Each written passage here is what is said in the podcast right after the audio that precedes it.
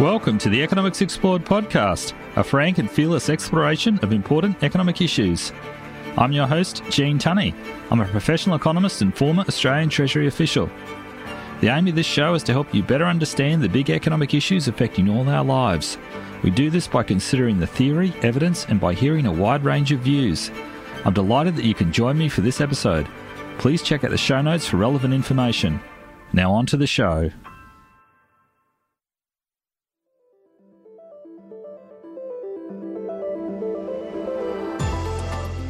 Hello, thanks for tuning into the show.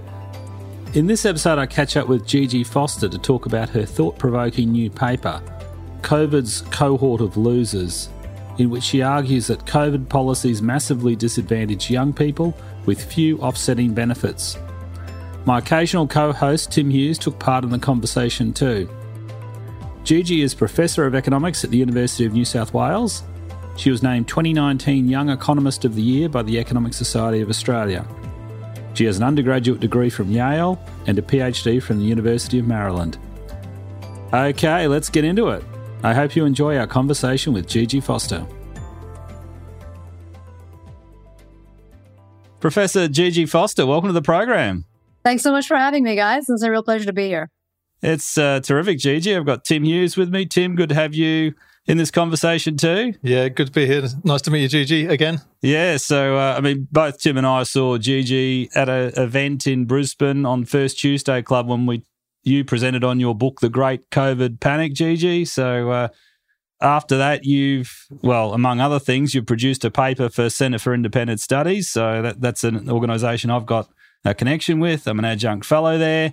And you've written this great paper, COVID's Cohort of Losers, the Intergenerational Burden of the Government's Coronavirus Response. So to start off with, Gigi, I'd like to ask you about this estimate you've got in your paper. You estimate that the COVID policies Australia pursued, so we're talking about lockdowns, keeping kids home, keeping them away from school, those COVID policies have cost the nation's youth at least 116 times the value of any benefit that they could have received from these policies. And you say that this is a conservative estimate. Could you tell us, please, how do you broadly to begin with, how do you come up with a number like that, 116 times the value of any benefit?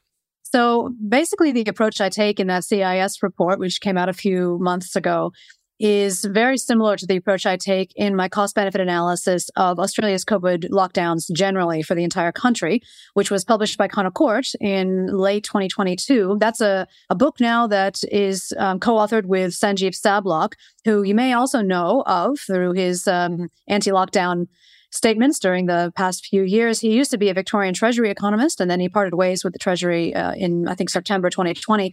And fortunately, it was between jobs, so I was able to partner with him in producing this larger cost-benefit analysis. And then CIS, Matt Taylor at CIS asked me to produce a kind of focused report specifically on the cost to youth. So the mechanisms that cause damage during the COVID period that were really the main ones I was worried about when we started with the lockdowns are the fact that when you lock people down, you're making them stressed and unhappy, right? So there's that one immediate negative effect. And then also the fact that because we followed up lockdowns with these large fiscal stimuli, the JobKeeper program in particular, that we were going to be racking up debt, we're also creating inflationary conditions, which I mentioned at the time, but that seemed to be something nobody wanted to hear. But certainly the debt is basically signing us up to not be able to spend as much on other things in the future. And so for children or young people who are going to be around in the future, of course, that means that they're going to have a less good life in the future because we have accumulated this debt during this period, the 3 years of the COVID period, or the 2 years really, which is what I'm analyzing in the report and in the cost-benefit analysis, so 2020 and 2021.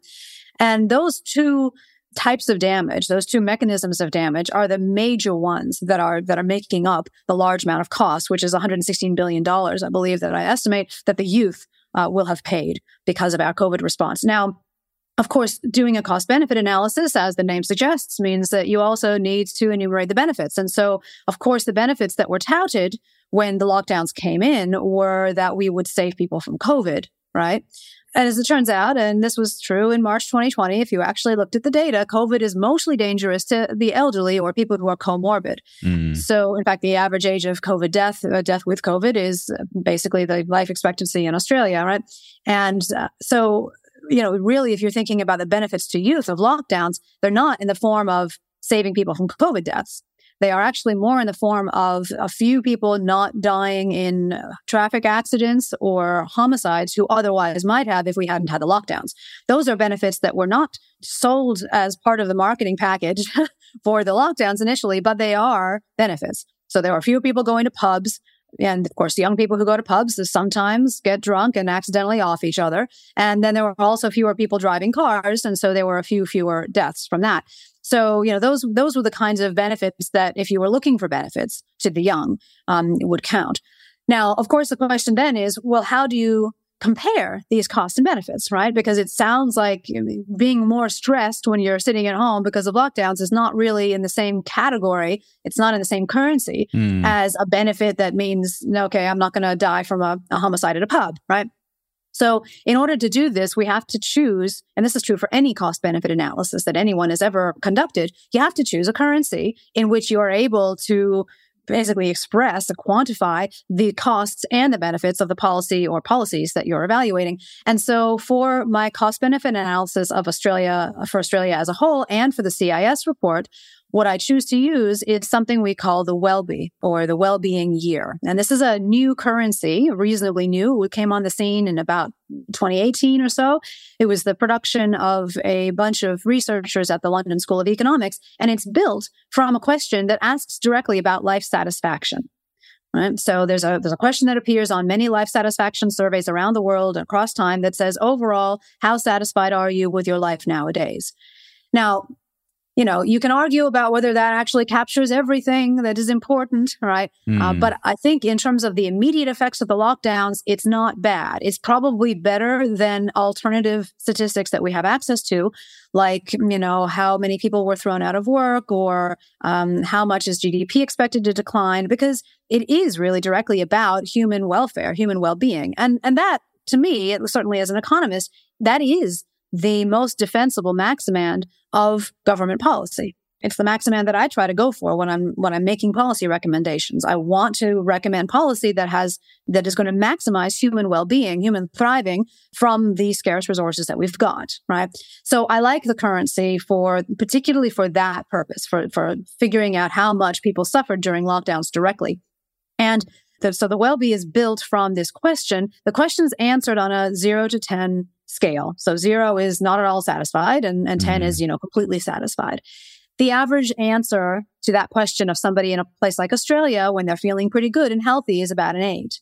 And the average answer of somebody who is kind of indifferent between life and death because their life is so difficult and painful is around a 2.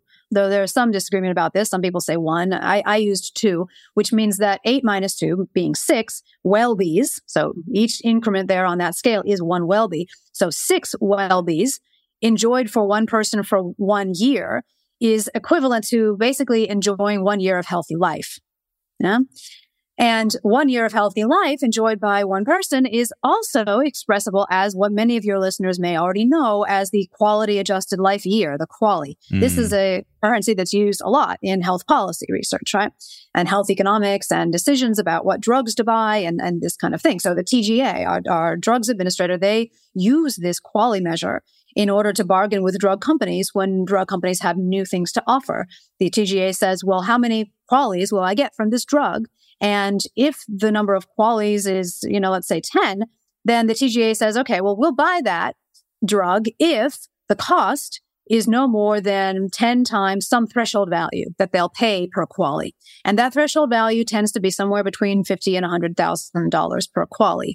So that shows you right there what the sort of social willingness to pay for a healthy life year is in Australia. And that value, by the way, is higher in higher GDP per capita countries, of course, than in lower GDP per capita countries. So as we increase our GDP per capita, so too does our willingness to pay for socially for an additional life year increase. That's why GDP per capita is something we sometimes target in economics, right? We want to be able to afford better and more. And, you know, we want to be able to pay more for the good things in life, including more healthy life years for our citizens. So what that means is that you can basically translate from WELLBYs to QALYs to dollars. That enables me then to capture other costs like the debt, for example, in its native currency like dollars, and translate back to WELLBYs if I want to, translate forward. And, you know, there are some caveats around that translation, which of course, you know, I discussed, but that's basically the method. And that's the method that I use in both the report and the CBA for lockdowns. And I find that lockdowns were, as everybody else who has done a serious cost-benefit analysis around the world has found, lockdowns were enormously more expensive than they could possibly have delivered in benefits, particularly for our youth who really had nothing to gain from them. Yeah. I mean, certainly during some of the lockdowns we had, if I was asked 0 to 10, it wouldn't have been 8 for sure. So, I can understand how the logic. Tim, do you have any questions for Gigi at this stage? A lot of my interest in this, I find it fascinating using WELLBYs and QALYs and referring those to dollar value. I think that's really interesting and a good way of quantifying responses and how much we might have a better response. My main interest, Gigi, is in using whatever we went through to sort of determine what might be the best way to respond to something like this if and when it happens again. Because so much has been said about the response and everyone's got an opinion, which I fully understand. I've got my own opinions as well. I think the best thing that can come out of it is like, well, what should we be doing the next time this happens? Like, what protocol can we put in place? And also, for instance, like to compare it to bushfire protocol, most people are quite familiar with what we would do in a bushfire. It's going to come around more regularly than a pandemic. But is there something that we can learn from all of this that we can put into place to put in a better response, especially in the early stages? Well, I think that's a very, very important question. And I certainly like to think that the answer is yes, we can learn. But I would say that the lesson is not as much in the space of quantification of benefits and costs and the technical side. It's much more in the space of politics and psychology. Because if I were going to put the finger on what were the aspects of the crisis that really drove this destructive response, they were very much in the areas of politics and psychology. And you know, some people will say, well, you're an economist, so don't talk about that, right? Well, fair enough. I mean, I studied ethics, politics, and economics in university, actually. So I have a bit of a broader perspective, I suppose, on the discipline and on social science generally than a lot of my fellow economists. And my mother was a psychologist. You know, I kind of know a little bit about psych. I took psych in school too. So for me, as a broad-minded social scientist, the COVID era has been the most amazing lesson, the most amazing time to live through, right? Because I have not only sort of honed my existing theories of human behavior and group influence, which has basically been the driving curiosity of my life, but also learned new things, like, for example, the power of crowd psychology in a moment of crisis to drive destruction. Now, we saw that, of course, we've seen this, you know, in the history books, right? I mean, we saw it in the witch hunts in the US, for example. We've seen it in 1930s Germany, but I'd never lived through something like this, the creation of a cult, the creation of crowd thinking, such that you literally had people whose minds had been hijacked by the crowd narrative, which in this case, you know, is an obsession. A crowd obsesses. That's kind of the defining feature. It obsesses about one thing, right? And you'd have a conversation with these people who had basically had their minds taken away, and their minds were simply then in service to the defense of the crowd logic. And you would try to tell them logical things, you know, sensible things about real facts and things, you know, and they just couldn't hear it. Literally couldn't hear it. It was like talking at complete cross purposes. This is why early in the crisis, some of us who thought we saw what was really going on, what the data really showed, which was certainly not that this was the Black Death or the Spanish flu. And, you know, we should probably protect the old people and try to figure out ways to minimize their likelihood of catching it, but basically let everybody else keep going and develop natural immunity so that we could more quickly get to a point where we could protect the old people through natural immunity. That's what we were all thinking, or at least many of us. But, you know, we were looking at the rest of the world, you know, these other people in our lives and thinking, wow, I just don't seem to be able to reach this person anymore. I mean, am I going crazy or is this person going crazy? So that was a really interesting lesson. So all of that is to say that the answers to how do we prevent this from happening again are really about how to control that fear so that the crowd is less likely to farm so that you don't have that kind of obsession that drowns out everything else that matters in normal times, right? Which is why we were able to do this destruction blindly, because we literally were blind to the destruction that we were doing. And also, how can we make the people in authority at such times more accountable to what is actually good for the people as a whole? Now, that's a difficult area because, of course, the people were clamoring for lockdowns. In fact, that's why they were delivered, right? When I gave a seminar about this yesterday in Macquarie, that was one of the points raised, and it's a very valid point. It's not that the politicians came up with this whole lockdown shenanigans on their own, you know, and then we're like, oh, you have to have this, everybody. We're going to have to, you know, sorry, it's a tough pill to swallow. No. The populations of the West became incredibly frightened, and they were demanding protection from COVID. And the politicians who were in charge at the time read the writing on the wall and basically thought to themselves, well, if I don't do something big, I'm going to lose my seat. And I'm going to potentially be blamed for, you know, not saving the country from what is perceived to be a mortal threat. And, you know, in such times that the character of a person really comes out, you know, and there is, it's not like there's an easy way to tether actions back to the true interest of the people in that time, because so many people are caught up in this fear, right? But job one should be to reduce the fear.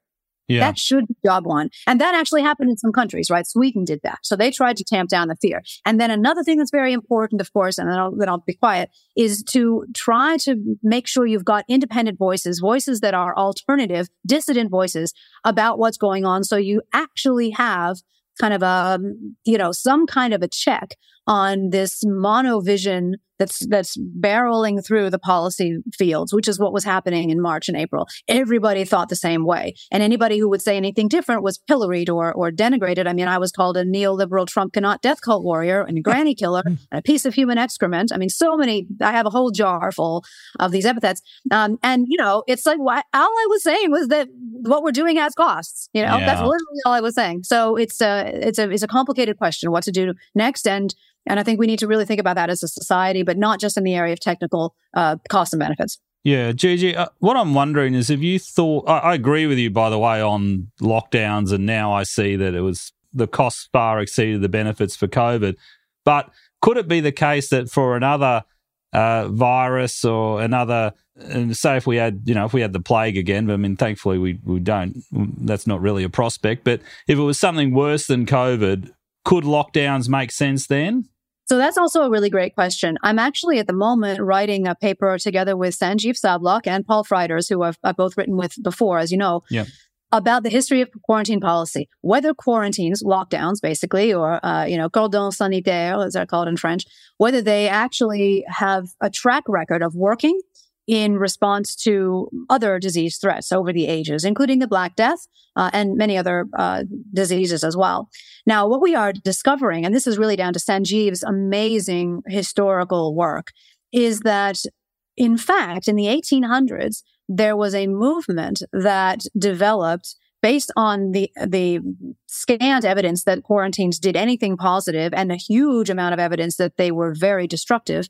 There was a movement that they developed called the Sanitarians movement, which aimed to basically beat quarantine as an idea out of the public health system and replace it with the idea that what we need to aim for in public health is clean water, clean streets, clean air, sanitary living conditions, basically. Because in such conditions, of course, as we now know, germs are less likely to thrive. You have lower viral loads. You have more health for, you know, individual people. It's just more immune supportive if you can breathe freely and fresh air and all this and drink clean water. So it's really about supporting the immunity of the people and reducing the load of the infectious agents rather than separating people according to whether you think they've, you know, been exposed or not. Or certainly in the case of COVID, even people you don't think have necessarily been exposed, just whole healthy populations, locking them down, that just, you know, that's not nearly as effective as its sanitary measures. So there was a figure called Charles McLean, who was an advocate in the sanitarian movement,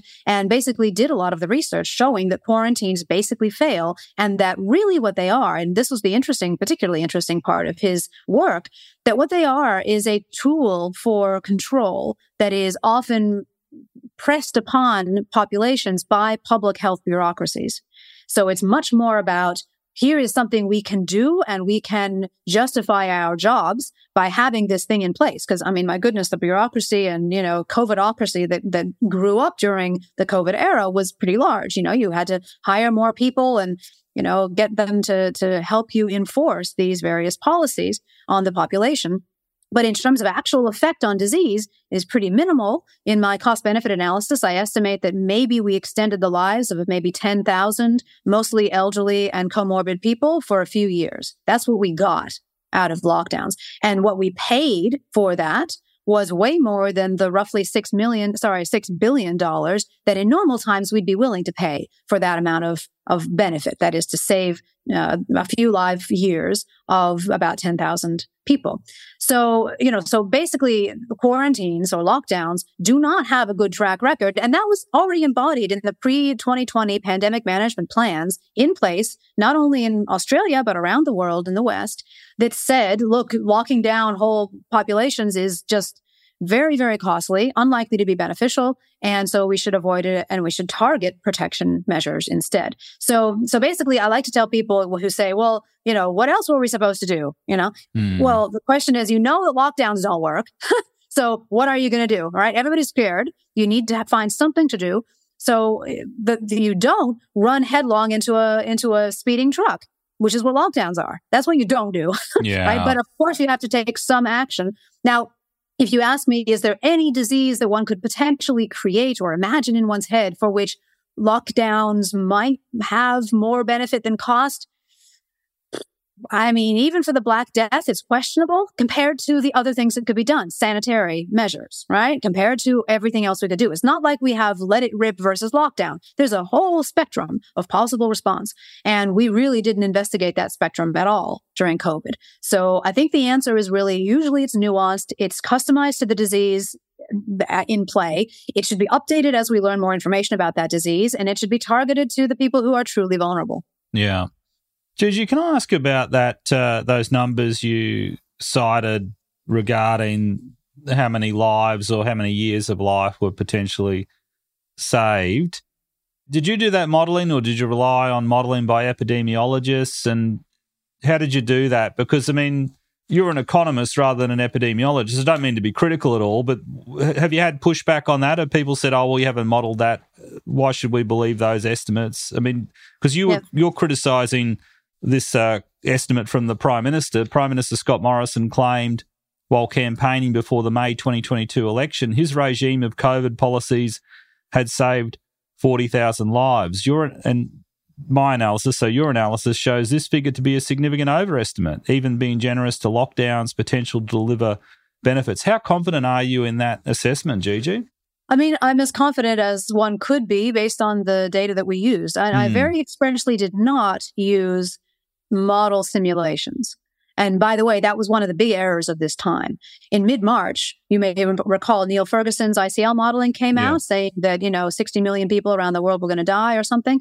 And of course, as we know, the COVID death count even now is, you know, an order of magnitude less than that.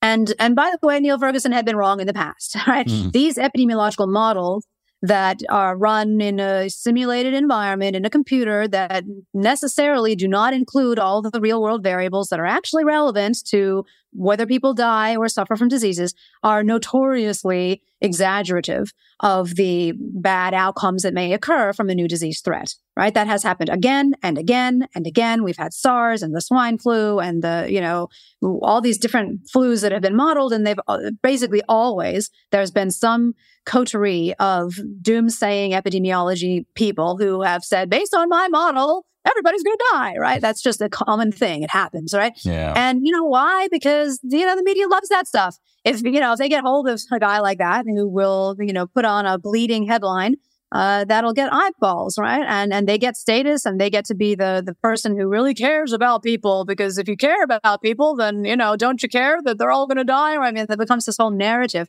And it really crowds out actual science. Actual science is based at best on real data.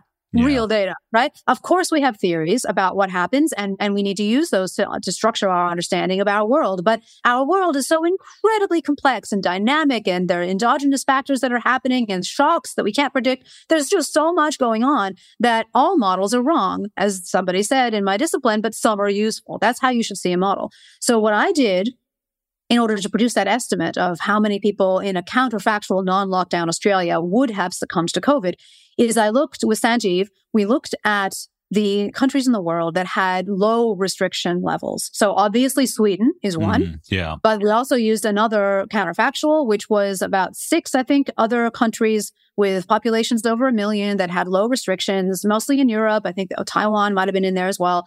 And we basically took, you know, the average deaths from COVID. This is real data.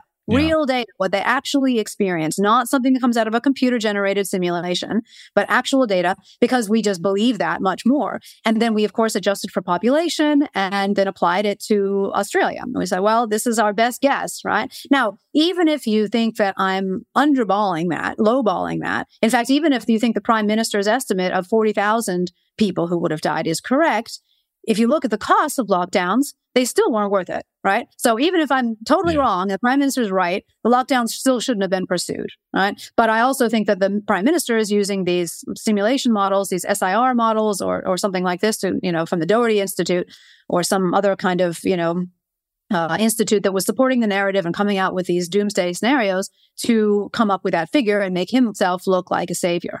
Mm. No, that's fair enough. I was just wondering what you did. That seems to make sense to me.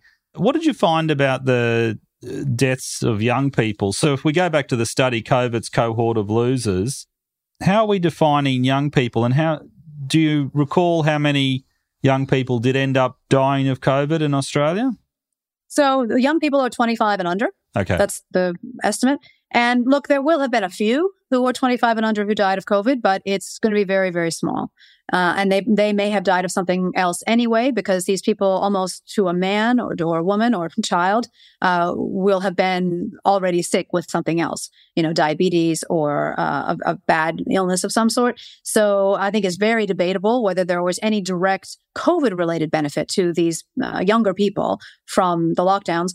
As I say, they, you know, people in their young 20s and late teens are exactly the ones who may get into car crashes and may get into bar fights. So really, if I'm looking for benefits from lockdowns, that's where I'm going to look for the young, not in terms of COVID deaths. Right. And just wanting to just check this, Gigi, you've got these figures in your paper somewhere, have you, where, because the calculation you've done is this, you've got this 116 times the value of any benefit. So you've got an estimate in WELLBY's of what the cost was to young people, and then you divide that by the benefits to young people to get that 116 times. And that's also in WELLBY's.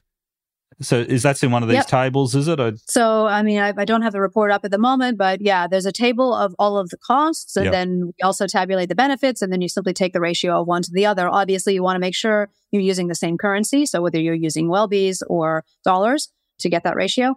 In the cost-benefit analysis for Australia as a whole, I know the ratio was 68 times. As I recall, it was a bit higher. As I say, I don't have the report open, but I think it was a bit higher for the young, but basically because the benefit just wasn't as high.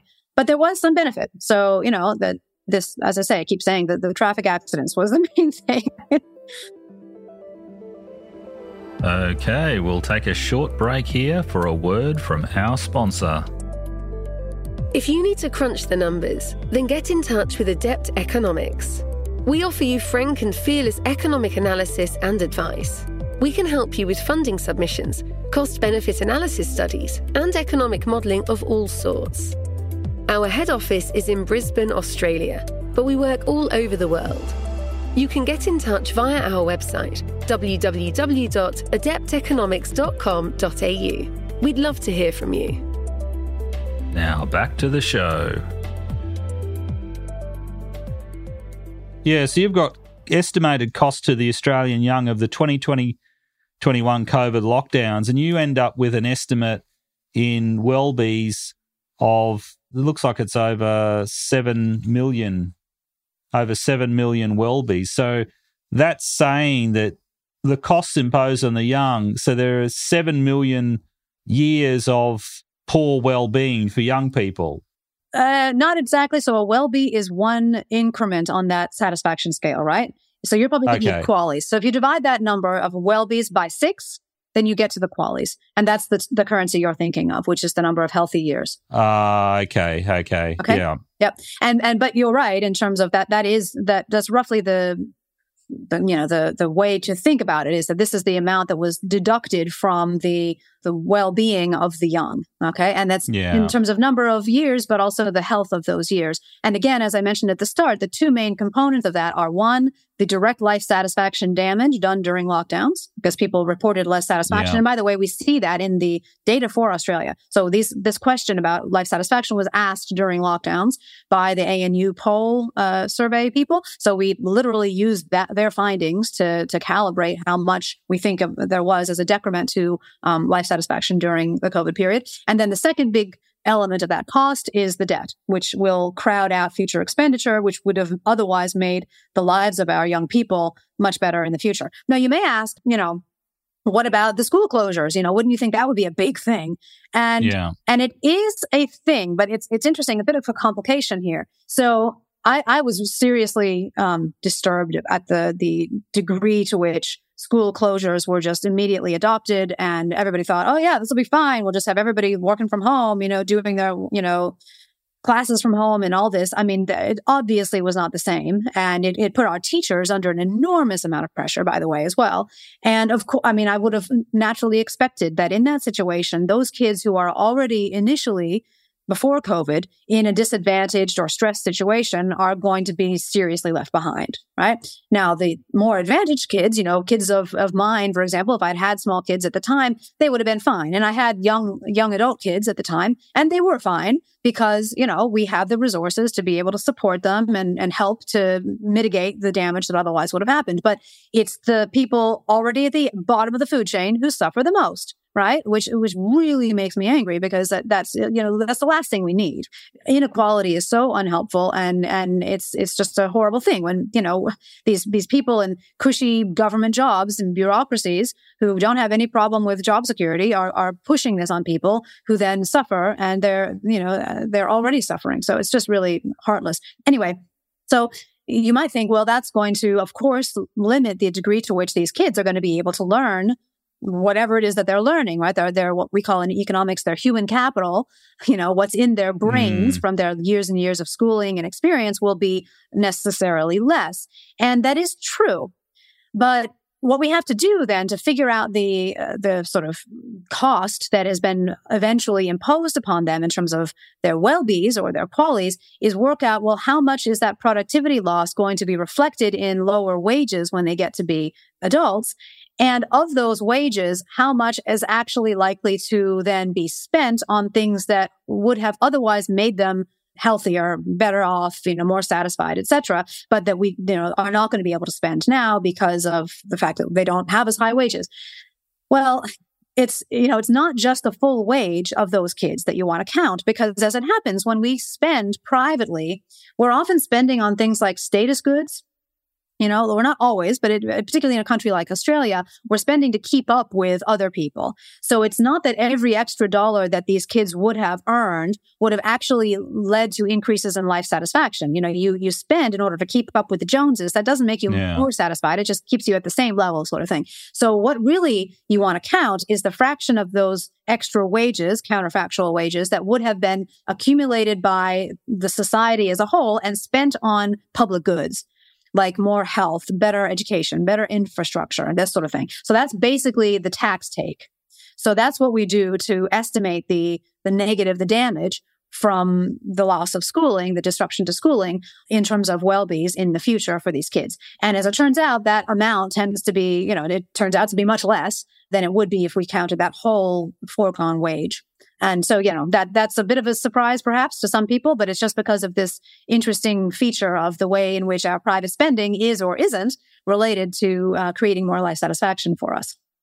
Yeah, absolutely. With the whole economics of it, which of course is what you two are trained in and experienced in. So yeah, the figures are pretty damning for any of the responses around the world, apart from those who took a lighter view of it, or like Sweden, for instance. And I think it was really good that different responses were taken around the world so that they could be compared and whatever would come from that. Like I said at the beginning, my main interest in all of these conversations really is to see what could we do better next time in view of what happened. And that's still largely the case because clearly, I mean, I'm a lay person. That's my role in this scenario. You guys are economists. Clearly, we would all listen to epidemiologists, medical people who would have their views on this too. Because, for instance, in the early days of COVID-19, from the pictures that were being seen from North Italy, for instance, the scenes from the hospitals there seemed extremely dire. And I didn't feel, for instance, everyone's got a unique perspective of the lockdown and what happened. I didn't see or feel any great fear in Australia. We were a long way from it. So geographically, we were a long way from that kind of action. But, long COVID. No, bad joke. Sorry. Yeah. My feeling would be that one of the first things with this, because I saw not panic or fear, especially over here in Australia, but people just complying and sort of concerned, but just going along with what appeared to be, the best decisions at the time. What can we do to protect the hospitals and the doctors and nurses from being overwhelmed? It was one of the driving forces and some of the logic that a layperson like myself might see in a lockdown. So, for instance, and if that turns out to be not the best response, then I'm really open to see what would be the best response, because everything done and said, what are we going to do next time when this comes around? And there seems to be an early stage of any of these pandemics. We mentioned SARS and MERS, Ebola, for instance. They all have different CFRs, so the case fatality rate, and how likely to die are you if you contract this. And they have different R0 scores, which is something I learned about as we did some background for this. The transmissibility of it, how easily transmissible is it? And so there must be at some point an area in early days of any of these viruses where we're not sure, we don't know. And so the first thing would be, I would have thought, to say, okay, well, how soon can we have any kind of certainty as to what we're dealing with? What's the case fatality rate? How easily transmissible is it? That would be, I would imagine, one of the first things we can do. And then let it unfold from there.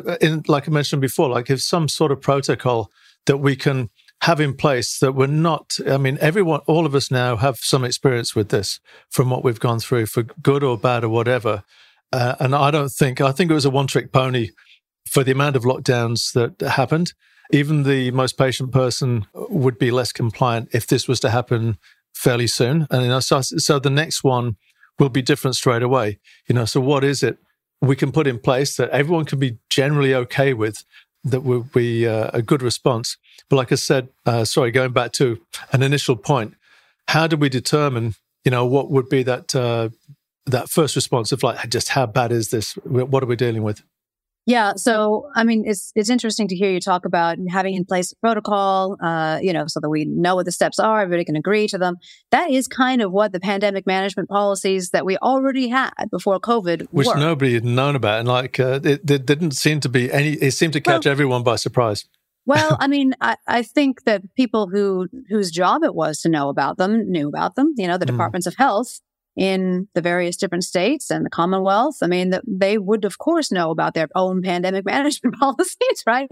The people as all might not have known about them, but that's because, we don't know a lot of things that go on in the back rooms of government that are just handling stuff. Like, do we know how many steamrollers are purchased every year for the infrastructure projects? No, I mean, there's a lot of stuff we don't know. And it came to the fore that these pandemic management policies existed really quite a long time after the lockdowns were implemented, right? Nobody was talking at the time about, hey, why are we doing this? Look, it says in the plan we're not supposed to. Nobody was saying that, right? So your desire for a protocol on which everyone can agree, I mean, we had that and it failed, unfortunately. That's from my perspective. That's why I say the key things here are politics and psychology. Those are the two things that we need to focus on if we want to get a better solution going forward. And I on the point of the overcrowded hospitals and overworked nursing and doctor staffs, I mean, yes, it is true that in times of great disease and the influx of a new bug,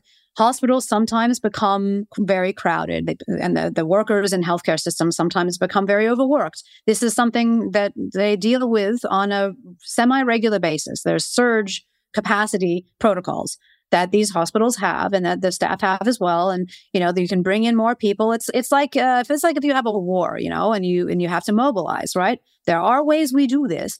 And as an economist, I might make the dry observation that if you never have your hospitals overcrowded, then you've got too many hospitals, right? If you always have a spare bed and some spare hands hanging around, then you should redeploy the money that you've spent to hire those beds and those workers to some other area that can support human well-being and thriving, right? Because we only have so many dollars, right? And so you don't want to have spare capacity underutilized. So there is just this natural ebb and flow of sickness and illness that, and injury as well, that hospitals have to manage. They manage this in maternity wards, for example, right? A lot of women give birth when it's raining outside, right? A particular pressure or whatever causes people to go into labor. And that means that you sometimes have to, you know, basically employ a lot more people, doctors and nursing staff or whatever, at a particular moment, and then there's less demand later. I mean, hospitals know how to handle this. So that's point one about the hospital overcrowding. Point two, we've been through this exact kind of problem before. The 1957 flu was very similar. We didn't lock down whole healthy populations for that thing, right? We didn't have the media that we have today. We didn't have the global media spreading all of these scary stories about Italy, as you mentioned, or China, you know, people falling over in the streets, or New York City with the mass graves and all that. So we didn't have the fear generation mechanism that we have today. But we did have a virus that was pretty similar in terms of its virulence. I heard of that one, actually. The 1957 one. So it's just another flu. Yeah, another flu. And the thing about COVID that really was different than some of the analogs that were being used was not only that it was less lethal, but it was also just not killing kids, right? 1918 flu was scary because it was killing everybody, right? Kids as well. Mm. That's really scary, right? Like, one of the worst things going to happen to you as a human being is you lose your child, right? So that's very bad. That was just not really happening during COVID, except for children who were already seriously ill. And even then, you know, less likely. And even for some people, I mean, people in the exact risk baskets, they were still surviving with more than, you know, 50% likelihood. It wasn't like it was a complete death sentence. So anyway, the second point on the hospitals thing is just that you're presuming that going to the hospital is the thing that you have to do when you have COVID. That's the only way we can treat it, or the best way we can treat it. As it turned out, going to hospital was kind of a mixed bag in a lot of cases with COVID, right? If you put people on ventilators, mechanical ventilators, they often have worse outcomes. Not always, but frequently enough. It wasn't a panacea, right? Going to hospital didn't mean that you'd be cured. In fact, it was, you know, kind of a muchness in a lot of cases. And sometimes, so as the panic wore on and the protocols became more entrenched about, you know, how are we going to count COVID and how much money goes to hospitals that have COVID cases, it became financially advantageous for hospitals to label somebody a COVID case and then follow a particular protocol to treat that person, which really might not have the best outcome for him or her, right? So hospitals were a real mixed bag. And what we weren't told was all of the other myriad things that one can do if one wants to, A, avoid getting ill, and B, if one is ill, to limit the probability that you're going to progress to a disease stage where you really will need to go to hospital. So there were plenty of things we could have done, you know, including all the stuff we already knew before COVID about how to fight respiratory illnesses, you know, take lots of vitamin C, go outside, get your vitamin D, have, you know, fresh drinking water and have lots of sleep and eat fruits and vegetables. And as it turned out, over time, we were learning about more things, the important role of zinc and the important role of, sort of other prophylactic measures, which were just suppressed. And in fact, you know, the crowning achievement of that suppression was the TGA blocking ivermectin, which has been proven to be a useful prophylactic and very useful in the early stages. But why did we block it? I ask you. That's not public health. That's not protocols. That's politics right there. That's power politics. And so if we want to fix this, if you want a plan going forward, I think what we need to do is work on our political system. We need to revive the accountability of the people making decisions at times of crisis to the people as a whole, and a representative bunch of people then need to be sort of responsible in some way for those who are in authority or the decisions or overseeing those decisions. So I've suggested a number of different avenues forward. in both The Great COVID Panic and on some blogs that have come afterwards on Brownstone Institute's sites. Brownstone is my publisher for The Great COVID Panic, so brownstone.org, you can see those blogs. One of them I'll mention here is the citizen juries idea. So at the time of COVID, we saw a lot of bureaucrats who were unelected and completely unaccountable, who were basically driving policy. So, you know, health ministers, for example, around the country, right? Remember Brett Sutton, who basically became a sex symbol? Yeah. And Brad Hazzard and a few other ones. And, you know, these people were doing things and advocating for policies that never went through Parliament. They never got the tick expressly from the people. Now, the politicians will say, well, but the people were clamoring for more and more protection. And, you know, that is true to a certain extent. But these guys were appointed by politicians. So there was also this element to which they were all kind of playing into each other's game, right? Everybody was following a playbook rather than really having anyone looking out for what was really in the long-term interest of the people. So with my co-authors, Paul Frijters and Michael Baker, we've proposed that instead of having those positions, like the head of the Ministry of Health, be political appointments, we have them instead be appointments by citizen juries. So we already use the jury system in the criminal justice system, right? The idea would be that everybody in Australia, every citizen, gets put on a jury roll, and in expectation, once in your life, you have to spend 2 to 3 months working with 20 to 30 of your peers, and your sole job is to appoint the next Minister of Health or Minister of the Environment or Minister of Immigration or whatever it is, right? Top of the public service. And if we did this over a few years and, you know, kept replacing all of the various heads who needed to be replaced at the state level and the Commonwealth level with people appointed by the people as a whole rather than politicians, we'd end up with a burgeoning cadre of people making, you know, in positions of authority, able to make decisions, and hopefully more responsive to what is actually good for the people, because it's the people who would have appointed them, right? Rather than the politicians. So that's one suggestion, to try to hack away at the bad politics of this whole situation so that maybe the next time those people would feel a bit more of a duty to be responsive to what was actually good for Australia. Yeah, very good, Gigi. I've had Nicholas Gruen on the show, and we've talked about citizens' juries in the past. So, yeah, absolutely. Yep. I think they're a great idea. Did you have a follow-up, Tim? No, I heard that episode, that conversation you had with Nick Gruen. And, yeah, the idea of citizens' juries I find really interesting. It's along the lines of what Warren Hatch from Good Judgment is talking about with super forecasters, to have skilled generalists as opposed to experts.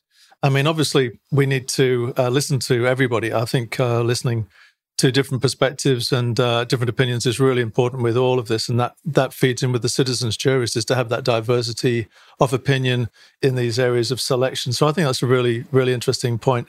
Just one more, Gigi. Yeah, this is great. I really enjoyed this and learning a lot. So particularly about your methodology. I find this whole WELLBY methodology fascinating, because it's not something I've used myself, and it's something that's different from standard cost-benefit analysis. Yep. So I'd just like to ask, I mean, how has it been received worldwide, this WELLBY methodology? Has it been applied for? What policy issues has it been applied to? Yeah, it's a really good question. And one of the reasons I use it is because it is actually getting some traction. So right now in the UK Green Book, which is the kind of, guide for how to judge, how to evaluate policies, or, you know, what we should be going for as a government. They talk about WELLBYs. They talk about how to produce WELLBYs through government spending. Government programs have been evaluated against the metric of how many WELLBYs on net are we getting from this program. And that program can be something like, mental health service provision, which, by the way, has at least in the UK studies I've seen, is a very high benefit to cost ratio. So you should do that if you're a government. Mental health support is a very important thing. And you can also evaluate anything else that the government might do, like busing old people up to Stonehenge to have a look, you know, or taking people out, you know, disabled people out to lunch every week, or whatever the thing is that, you know, you're hoping that might help people. And you kind of want a measure of that, you know, are we really delivering higher quality of life to our people with this policy? So it's being accepted, I think, more broadly as a reasonable and defensible metric to which governments can be tethered. They can be held accountable. There have been a number of cost-benefit analyses, actually, of COVID policy that have been conducted in WELLBY terms. So not only in Australia, but I think in about 6 other countries around the world, there have been these CBAs that have used WELLBYs. But of course, there have also been a lot of other CBAs that have used dollars or QALYs, and we all come to the same conclusion, you know, broadly qualitatively. But it's really lovely to see that diversity, you know, as you're saying before, you know, diversity is an incredibly important strength of our modern societies, if we could only harness it, right? And what we did in COVID, of course, was we suppressed it. You know, we kind of killed that golden goose. Whereas another thing we really need to focus on is how to not move in the direction of suppression and censorship. So, for example, these new laws about misinformation and disinformation, I think these things are toxic. That's awful, you know, because who is going to decide what is disinformation and misinformation? I mean, my gosh, it's puerile, right? And just the idea, the conceit, you know, the hubris that somehow the government knows what the truth is. I mean, when has that ever been true? You know, come on, right? Like nobody has a monopoly on the truth. I don't have a monopoly on the truth. You know, I would love to be proven wrong on some of these things. During the lockdowns, I was thinking to myself, my God, I hope I'm wrong. My God, I hope I'm wrong, right? Because if I'm not, we're killing people. You know, these policies are killing thousands of people. And it's just, it's too horrific to imagine. So, you know, I would like to have more discussion of these issues across aisles of belief and perspective and experience. And we need to relearn how to have tolerance for that.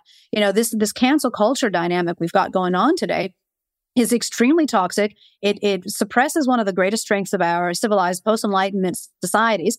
And it basically just means that you have a lack of innovation. Right? Innovation comes from somebody in a minority at that time having a new idea, right? And saying, hey guys, why don't we try this? That's what an innovation is. And if you quash alternative voices, you're quashing innovation, and innovation is the source, as you know, of all growth.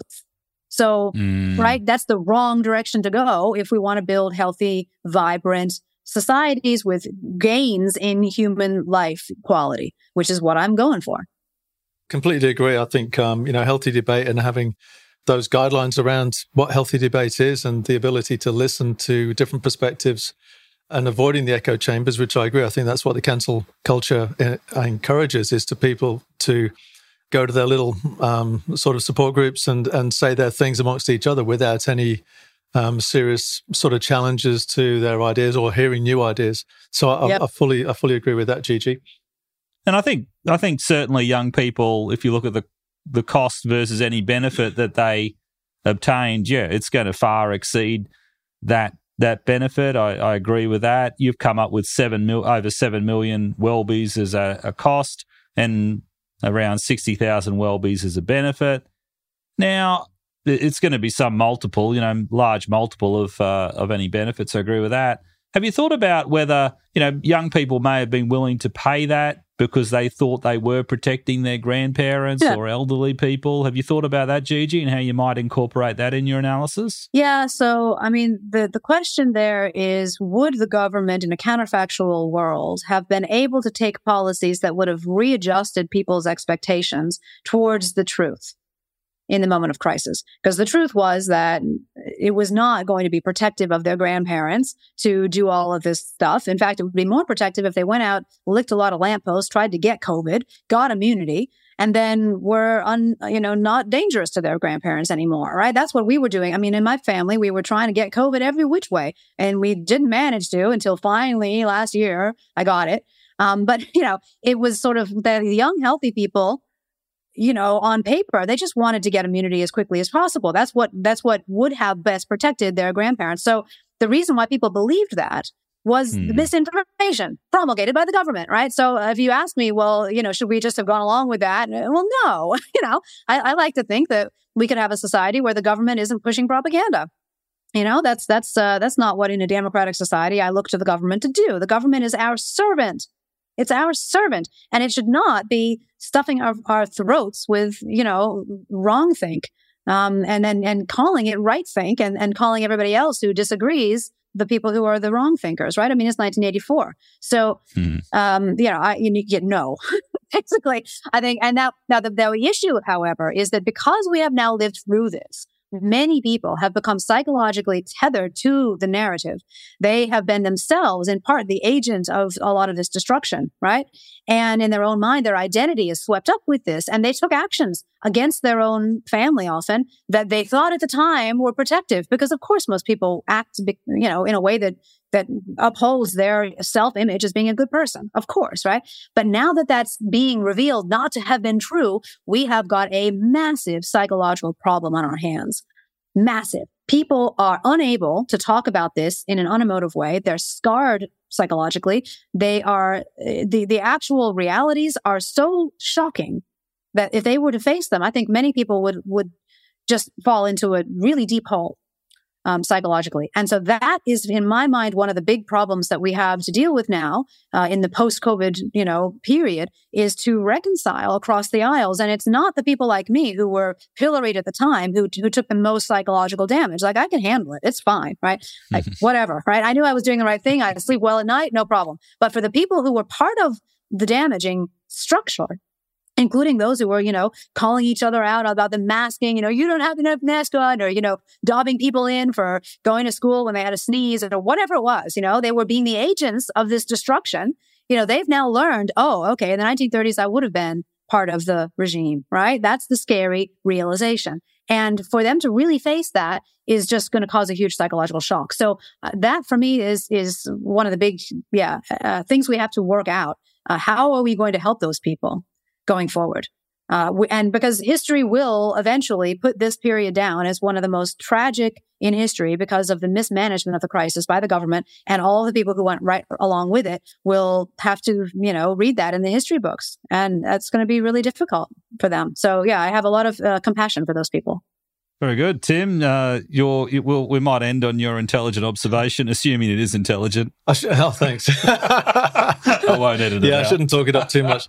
It was more of, along the lines, actually, of a couple of things you said earlier, Gigi, about health and good nutrition, being able to go out in the sunlight and everything, which, of course, was restricted at times with some of the lockdowns, of course. And something that we can do straight away to help us through any future pandemics is to become healthier, improve our immune systems naturally, which has all these multiple benefits as well. So going along with any psychological issues that we may be facing as a result of the pandemic, then to eat well and exercise well and sleep well would go along with that fabulously. And what I was going to put forward, you guys being economists, see what you think about subsidizing the cost of vegetables and whole foods, so fruit, veg, and meat in their natural state, so without being processed, and put a tax on ultra-processed food to be able to pay for that subsidy. So instead of Pringles being whatever they are, double the price of that, and use that money to subsidize so people can be encouraged to eat more healthily. Yeah, I mean, this is a typical kind of economist response, right? It's a sin tax, basically. And, we have at the moment, as you know, a GST, which applies to, a lot of goods and services, but not the foods, foodstuffs of various sorts. You could have exclusions for, fresh fruit, fresh vegetables, whatever, and then have a GST in place for anything processed. There's all sorts of things you could do if you wished. My reading of the closest thing to that I've seen elsewhere, which is the tax on sugary drinks experiment, right, that's been run elsewhere, is that it does collect money. You do collect money, and it does reduce the purchasing of those beverages, those sugary drinks, but it usually doesn't actually change the underlying issue, which in those cases is obesity. Right? Yep. It doesn't really have a measurable impact on the amount of people who are obese, the fraction of people who are obese, how obese they are, or whatever, because what happens is people switch to other things. They may not buy the Coke, but they instead buy the muffins, and then, getting just as fat. So in the case of the taxation on, different goods, I just don't know, really. Partly it's because I think that some of the reason, if not the bulk of the reason, why some people are not as healthy, don't choose as healthy habits as others, is psychological. Okay. It's not just about the resources that are literally available to you. Like, do you have enough money to buy the fruits and the vegetables? It's a bit of that, perhaps. And certainly in some food desert areas, it will be that. And there's a cultural element, of course, which is, if your family doesn't eat this way, how can you do that? But then is that really going to be that affected by, taxes? Probably not. So my sense, I mean, obesity is a mental health problem from my perspective. And I think that low immunity is also to an extent that as well. If I think about myself, for example, I have this incredible luxury of, you know, being able to, I mean, I have a nice, good job, well-paying job. I mean, they haven't fired me yet, thank goodness, you know, knock on wood. For saying all the things I've said during this period. I love my job. I love teaching. I love doing research. I love doing these conversations. I have the luxury of being able to afford kitchen appliances, which let me make beautiful smoothies every day from fresh fruits and vegetables I buy from the store. I have great sleep every night. I can run, I can exercise. I got sex every day I want, and all these things that are obviously promotive of immunity. But I also have something that people don't mention a lot, which is a huge amount of mental resources. Why? Because I am loved, I am supported, I feel accepted, I feel I'm making a contribution to my world. I'm also healthy naturally. So, you know, because I've been investing in my health, I can use that health surfeit to put more effort into being healthier, right? A lot of people who are in places of disadvantage and not looking after their health do not have those kinds of advantages. They're in dysfunctional families, we've got multiple overlapping problems, you know, substance abuse, domestic violence. They've got unclean, you know, living environments, you know, hail the sanitation people again. So, you know, those people, are they really going to respond to having to pay 10 cents less for a carrot or something? I don't know. I think the problems are bigger than that. So I'm not saying don't try it, but I think that the problems are again, wider than just here's a protocol, you know, in terms of the COVID stuff. Similarly with being healthy, it's not just the costs. It's also other entrenched problems which have to do with psychology and culture. No, fair enough. And yeah, like anything, it's not straightforward.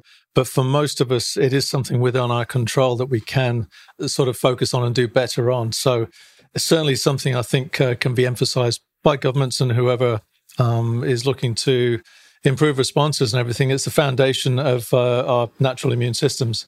Which isn't impervious to all of these viruses, of course, but certainly gives us a fighting chance.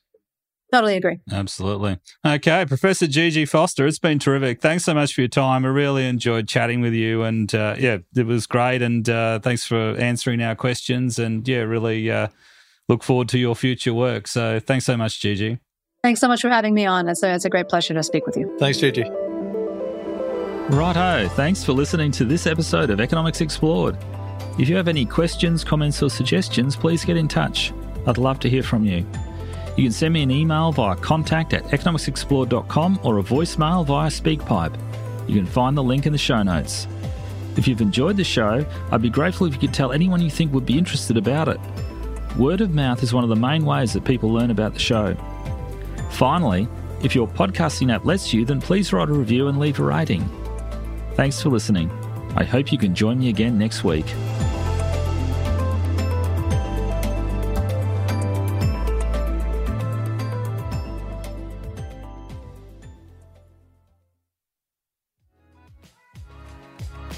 Thank you for listening. We hope you enjoyed the episode. For more content like this, or to begin your own podcasting journey, head on over to obsidian-productions.com.